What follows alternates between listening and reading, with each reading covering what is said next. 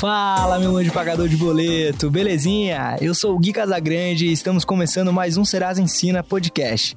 O podcast da Serasa que fala de grana, educação financeira e do dia a dia do mundo e de nós brasileiros. Estamos na segunda semana de fevereiro e, como de costume, bora conferir o que aconteceu de marcante no Brasil e no mundo nessa semana?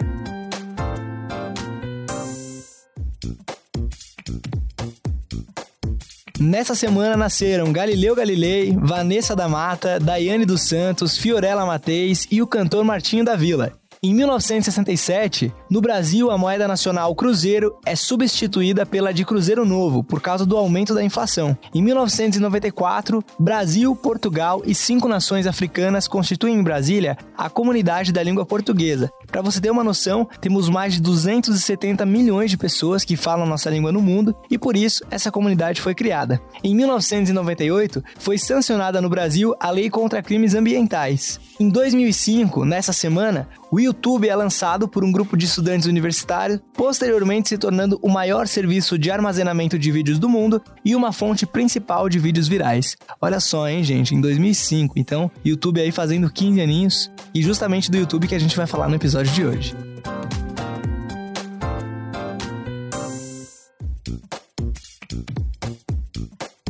Bom, eu já falei no primeiro episódio do Serasa Ensina Podcast, mas vale a pena lembrar. O score é uma pontuação que vai de 0 a 1000 e fala sobre a probabilidade do consumidor pagar suas contas em dia, né? Então, se você quiser consultar o seu score, você pode acessar agora o serasaconsumidor.com.br ou baixar o aplicativo da Serasa no seu celular, é só abrir a loja de aplicativos aí e procurar pelo aplicativo da Serasa. É um aplicativo cor-de-rosa, não tem erro, é gratuito. Você baixa, faz o cadastro rapidinho e você já vai conseguir consultar o seu score. E o score é uma pontuação que é volátil, né? Ele ele sobe e desce de acordo com as suas ações com o seu dinheiro. Então, se você paga suas contas em dia, se não tem nenhuma dívida negativa no seu nome, o seu score vai estar tá bonitinho e provavelmente vai estar tá alto, ele vai estar tá mais próximo de mil. Já se você tem alguma pendência no seu nome, se você não paga suas contas em dia, provavelmente o seu score vai estar tá um pouquinho mais baixo. Então, o score aí, quando ele está mais próximo de mil, quer dizer que você está fazendo as coisas certas, e quando ele está mais próximo de zero, quer dizer que as coisas não estão no melhor caminho. E justamente usando dessa, dessa brincadeira do score subir e descer, é que a gente vai ter o score da semana, todo episódio aqui do nosso podcast.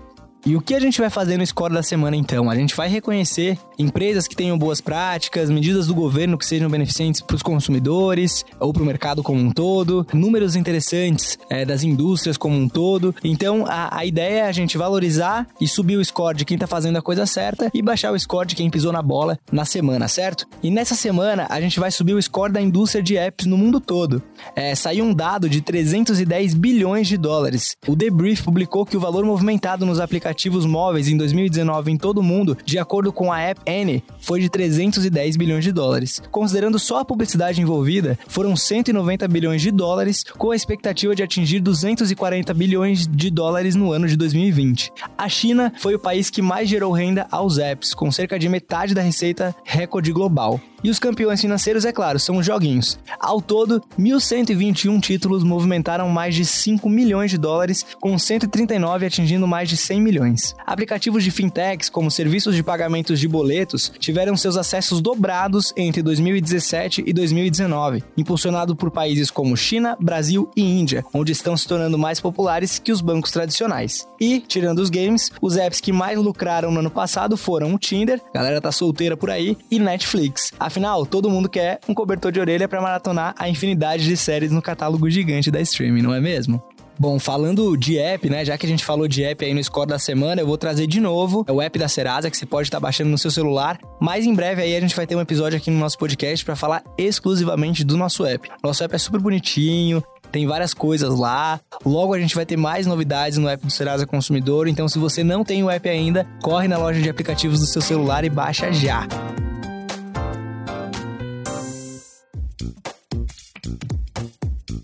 E falando justamente de YouTube, que eu recebo hoje para o nosso bate-papo, a jornalista e head de educação financeira da Serasa, Joyce Carla. Joyce, seja muito bem-vinda. Obrigado por arrumar um tempinho na sua agenda, que é super disputada, para vir trocar uma ideia com a gente. Imagina, Gui, eu que tenho um prazer enorme de estar aqui e ajudar nesse projeto maravilhoso que a gente está fazendo. Ai, valeu. Joy, pra gente começar nossa conversa, me conta quem é a Joy, da onde que ela veio, como que ela veio parar aqui na Serasa. Bom, como você falou, né, sou jornalista de formação, trabalhei bastante tempo em veículos com foco mais no público CDIE. E depois de ter aprendido muito sobre terceiro setor, sobre direitos do consumidor, eu acabei chegando aqui na Serasa para fazer o Serasa Ensina e fiz o Serasa Ensina Portal, comecei o YouTube e agora a gente está crescendo e fazendo cada vez mais coisas para ajudar o consumidor a ter mais acesso ao próprio dinheiro, conseguir lidar melhor com as finanças e o que a gente sempre fala, descomplicar a vida financeira. Show de bola. Quando você chegou, o Ensina já existia? Como foi a construção desse conteúdo, essa experiência toda? Sim, eu cheguei com um pouquinho tempo de que o Ensina tinha sido criado. Ele foi criado um pouco antes de abril de 2017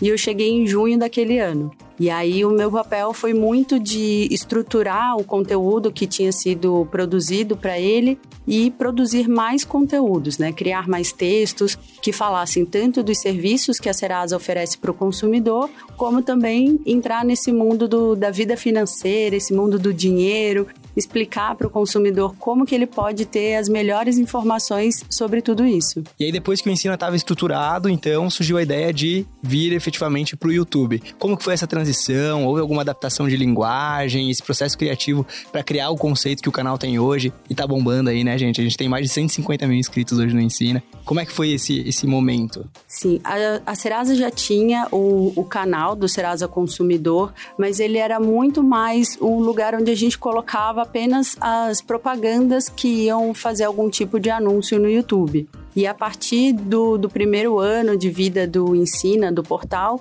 é, a gente viu a necessidade de começar a fazer vídeos de educação financeira e que era uma excelente oportunidade para ajudar os consumidores com uma linguagem diferente, uma linguagem mais próxima. E o YouTube, de fato, é uma plataforma que ajuda muito no, no aprendizado, em conhecer coisas novas e ter informações diferentes. Então, a gente passou a desenvolver toda um, uma estratégia com a frequência dos vídeos que seriam publicados, com o tipo de vídeo, com a linguagem que seria diferente. E aí a gente passou a, a trazer apresentadores que são funcionários aqui do Serasa Consumidor, então é uma equipe que já trabalha com a gente, em grande parte pessoas que têm muito contato com o consumidor, então entende as dúvidas, entende a linguagem, entende o que que dói ali para o consumidor entender de tudo que a gente fala e de tudo que a gente faz. Então ficou muito mais fácil, muito mais agradável e a gente sentiu essa mudança do, do consumidor, como você falou, com a quantidade de inscritos. Então o canal, antes de toda essa estratégia, de toda essa mudança, ele tinha pouco mais de, de 30 mil inscritos e aí, em menos de um ano, a gente mais do que dobrou a quantidade de, de pessoas que assistem com frequência os nossos vídeos. Isso é muito gratificante. Ah, é demais. É, eu, eu vejo que o YouTube hoje, ele passou de ser só um, um repositório de vídeo, que acho que foi para isso que ele foi criado lá em 2004, e hoje ele se tornou uma fonte de várias coisas, né? Muitas pessoas vão ao YouTube para ter acesso ao entretenimento, então tô com tempo disponível e vou gastar esse tempo vendo alguma coisa que vai me deixar mais feliz, que vai me deixar mais satisfeito. É, muita gente usa o YouTube para aprender, né? Então ele se tornou uma plataforma de aprendizagem efetivamente. E muita gente usa para ouvir música, né? Tem, tem vários papéis aí que o YouTube acaba assumindo nesse contexto todo. Falando especificamente de educação, existiu alguma preocupação em usar alguma metodologia para conversar com esse consumidor efetivamente, que tratasse de educação? Ou foi algo assim, não, vamos falar na linguagem que esse cara pode entender mesmo e, e, e foi? A gente tem alguns dados que eu trouxe aqui em relação a, a essa questão né, do aprendizado. O próprio YouTube fala que eles têm mais de 100 milhões de usuários por mês e 79% dos, dos usuários brasileiros dizem que das, do que assistiu nas últimas 24 horas foram coisas que ensinaram algo novo. Então, eles aprenderam algo novo com o YouTube.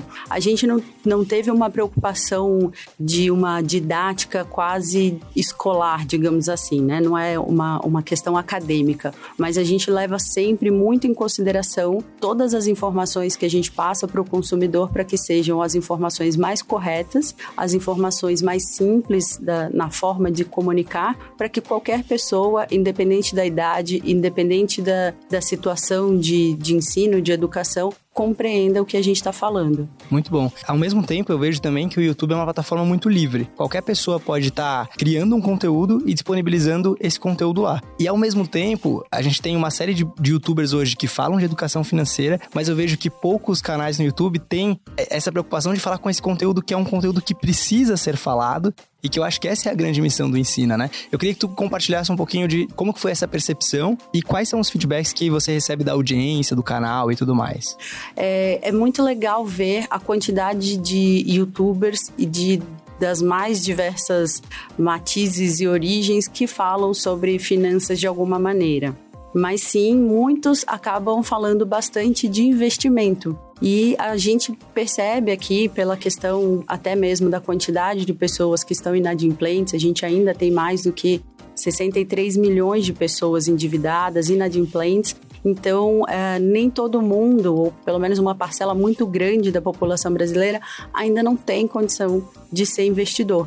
E muitas dessas pessoas têm dificuldades e têm dúvidas que são pequenas. Então a gente percebe, e, e para mim foi uma surpresa perceber, por exemplo, que um tema sobre o que é o CPF tem muita audiência. Porque tem sempre pessoas novas, jovens, que estão entrando no mundo digital, tendo contato com as ferramentas digitais, e eles vão ter dúvidas das mais simples, que a gente acha que todo mundo sabe, mas na verdade não. Então é muito interessante pensar que existe um espaço bastante grande para a gente se encaixar enquanto empresa que presta um serviço também de informação sobre o crédito para o consumidor. Então a gente conseguir informar para esse consumidor, explicar para ele o que é o CPF, o que é uma conta corrente, o que é uma conta poupança, o que é uma conta salário, explicar para ele como que ele faz para ver o extrato do FGTS dele, como que ele sabe se alguém está usando o CPF dele ou não e evitar uma fraude. Então, todos esses temas que às vezes não são de tão interesse ou tão direto ou nem do, do próprio convívio, né, da, da realidade de muitos dos outros youtubers, a gente consegue explicar para o consumidor e levar para ele essa informação que de outra forma talvez ele não teria acesso ou seria um pouco mais difícil ele conseguir essas informações caso a Serasa não fizesse esse papel. Não, muito legal. Eu, eu acho o conteúdo do ensino incrível. Eu já tive a oportunidade de ter muito contato com os consumidores e muita gente fala: Nossa, eu adoro, porque explica de uma maneira muito clara, eu consigo entender, é uma informação precisa. Em 4, 5 minutos eu consigo entender aquilo, aquele assunto como um todo. Então, eu acho isso incrível. Aproveitando é, que você falou dos youtubers que falam de investimento, e eu sei que você é uma super investidora, gente, é sério. Essa mulher, ela sabe investir. É, é, é uma mulher que ela tem um conhecimento, ela tem uma bagagem, ela tem uma rotina para estudar investimento investimentos e tudo mais. Mas falando justamente nessa questão do investimento, eu queria ouvir a sua percepção e depois a gente pode evoluir essa ideia. Qual que é o seu posicionamento sobre os conteúdos que são criados hoje sobre investimento dentro do YouTube? Eu queria entender isso. Eu acho que tem para todos os gostos, né? Tem muitos youtubers que focam bastante em renda fixa, outros que trabalham um pouco mais uh, o mindset, né? O pensamento do, do investidor para que ele comece a criar o hábito de investir. Eu acho que tem muita coisa boa, tem muitos youtubers legais que, que a gente acompanha, que a gente já tem parceria. Então, a Mirna, o Thiago Negro, mesmo Natália Arcuri, Nath Finanças. Então, assim, tem muita coisa legal, tem muita gente bacana e até mesmo o favelado investidor que tem uma linguagem extremamente própria, né, do, da população, da região dele, então ele consegue levar esse conteúdo mais próximo. Ainda sinto um pouco de falta do, de uma parte mais beabá. Então, o que eu vejo com, com as pessoas que eu converso, que também assistem e que não têm tanta intimidade ou estão começando a investir agora, muitos têm dúvidas um pouco básicas, né? De como abrir uma conta numa corretora, se é fácil, se é difícil, se precisa é, transferir muito dinheiro da, da conta corrente para a corretora. E talvez até um pouco desse, dessa compreensão que precisa ter uma conta numa corretora, mas que essa conta não é uma conta corrente. Então, todos esses, esses detalhes que talvez sejam ainda mais básicos e às vezes se passam no, no, conteúdo da maioria dos youtubers. Trouxe essa, esse assunto à tona aqui na nossa discussão porque eu vejo que muita gente segue o que os youtubers falam como se fosse uma verdade absoluta. Né? Então, olha, a taxa Selic caiu e a partir de agora você deve começar a investir na renda variável, porque é a renda variável que você vai ganhar dinheiro. E olha, esse produto aqui é um produto bacana, anota aqui essa sigla e procura lá esse produto na sua corretora para você investir. E as pessoas vão fazendo isso sem pesquisar, sem ler o relatório né, do, do fundo ou, enfim, da onde elas estão indo investir, né? Ler os documentos desse, desse, dessa ação, desse produto que ela quer investir.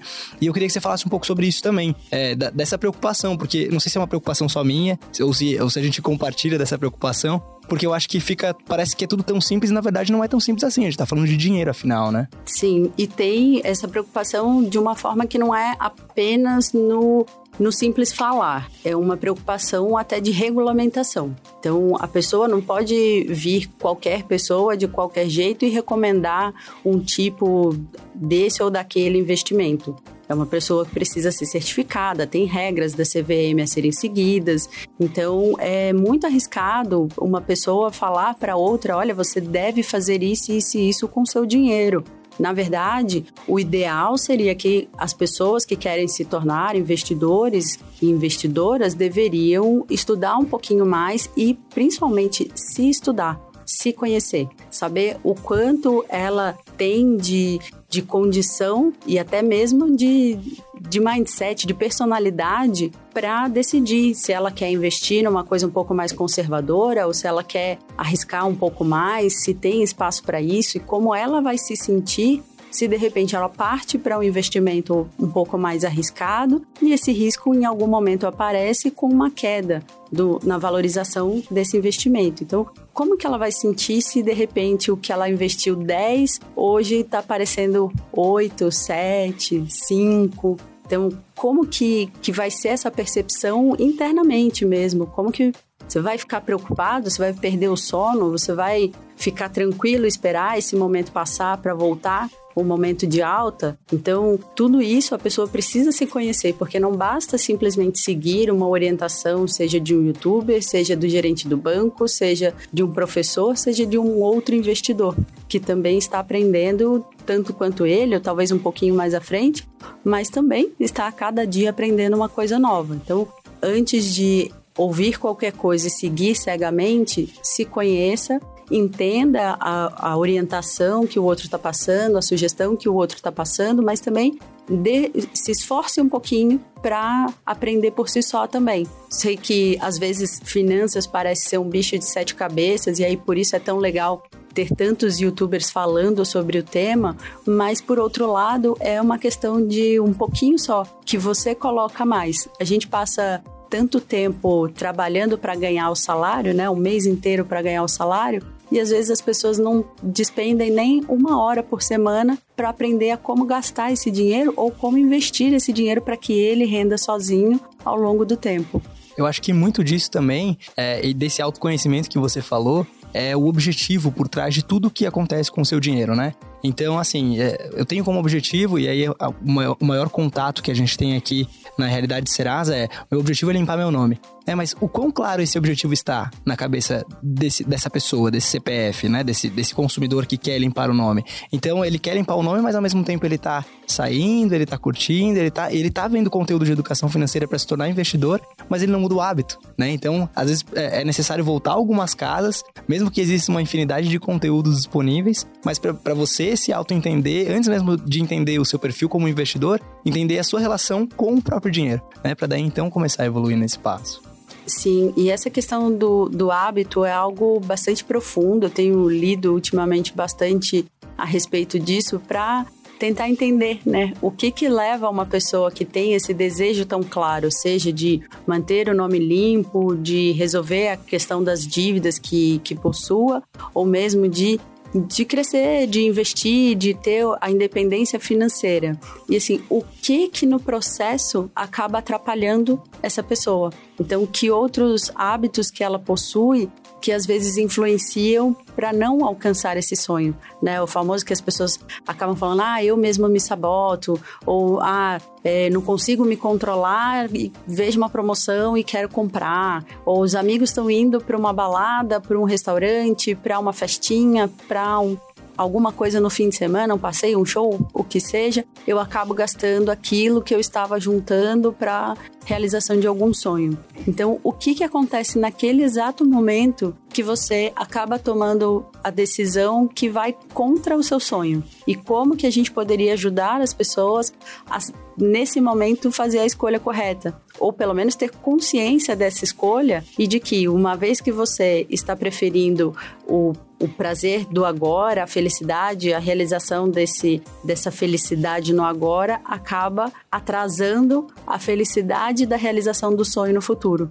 Então as pessoas acabam tendo muito isso de sim, somos imediatistas, sim, é gostoso viver o presente, né? O, o futuro fica sempre mais distante, mas talvez se você conseguir é, ter uma, uma concretização mais próxima dessa felicidade que você vai ter desse sonho maior, te dê mais forças para aguentar, para não gastar o seu sonho no agora, né? Então tem um pouco disso também. E aí é importante que as pessoas continuem assistindo os vídeos, seja de investimento, seja de orientações financeiras do dia a dia, pequenas economias, é, como ganhar dinheiro, fazer uma renda extra, tudo isso, ajuda as pessoas a chegar num, num determinado momento e se sentirem prontas para utilizar isso no dia a dia, para pôr em prática. E você falou de, dessas playlists aí, desses assuntos que as pessoas devem continuar assistindo no YouTube. Conta aí o que, que vem pela frente aí no Ensina no YouTube.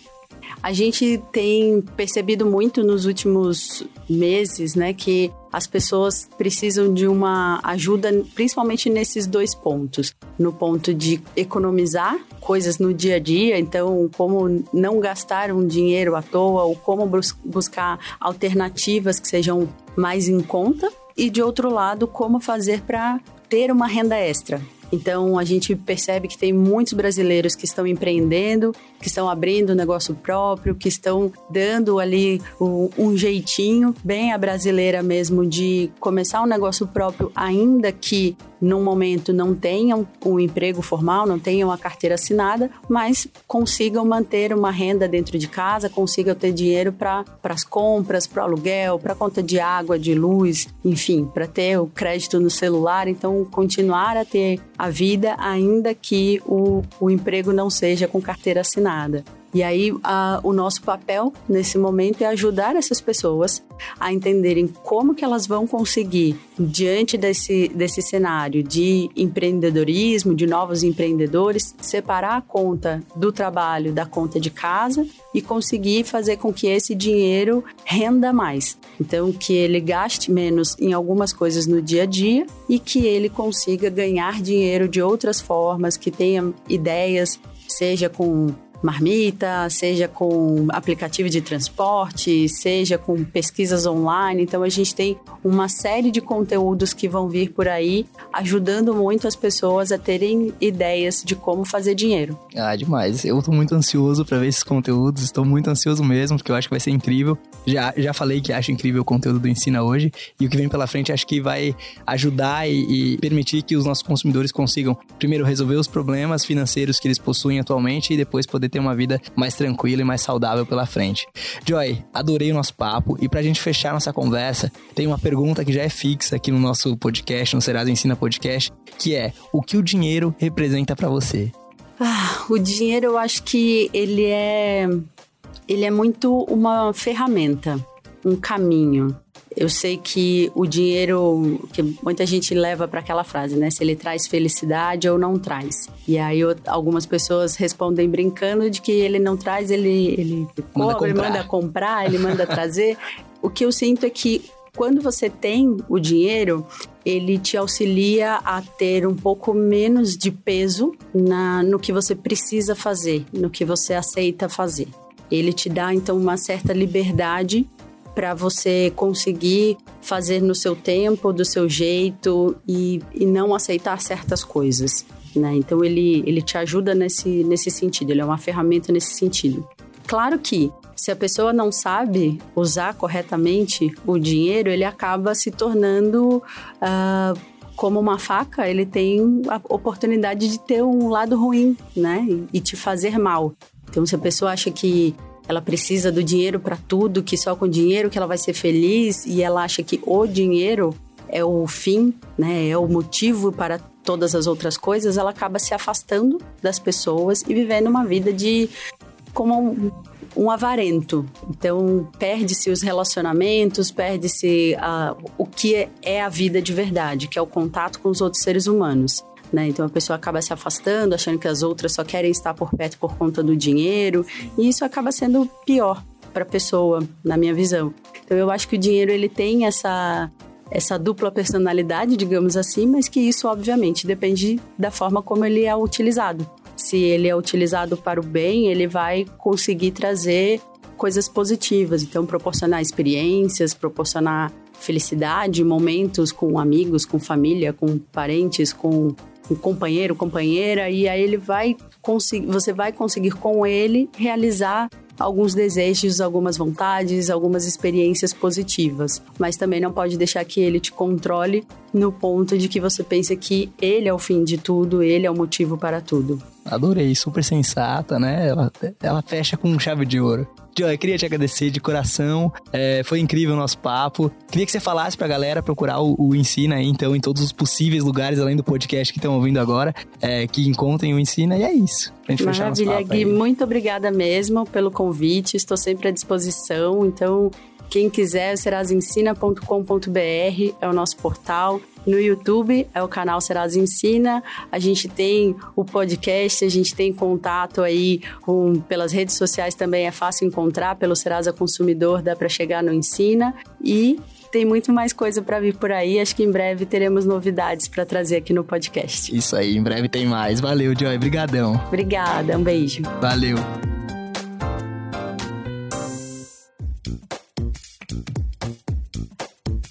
Bom, estamos entrando agora no quadro Dúvida da Semana e o objetivo desse quadro é esclarecer os questionamentos aí dos consumidores. Então, toda semana a gente escolhe uma dúvida e responde aqui no nosso podcast.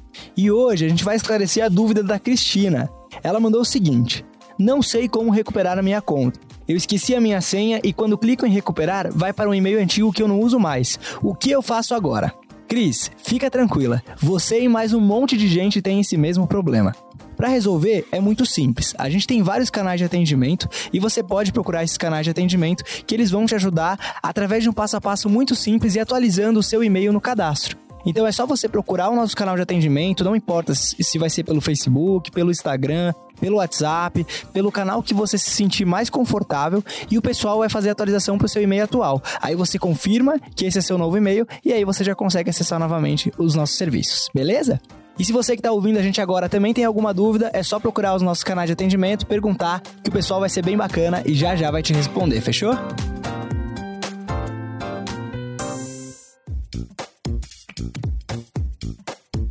Bom, meu anjo pagador de boleto, esse foi o segundo episódio do Serasa Ensina Podcast, o podcast da Serasa que fala de educação financeira, fala desse universo da Serasa, fala de grana e fala de tudo que a gente tem que saber. Se você curtiu esse episódio, procura a gente lá no Twitter, arroba Serasa, e fala que você curtiu pra gente ficar sabendo, tá? Eu vou lá ler todas as menções que a gente tiver a respeito desse episódio. Fica ligadinho aí que semana que vem tem mais. Um abraço e é nóis, valeu!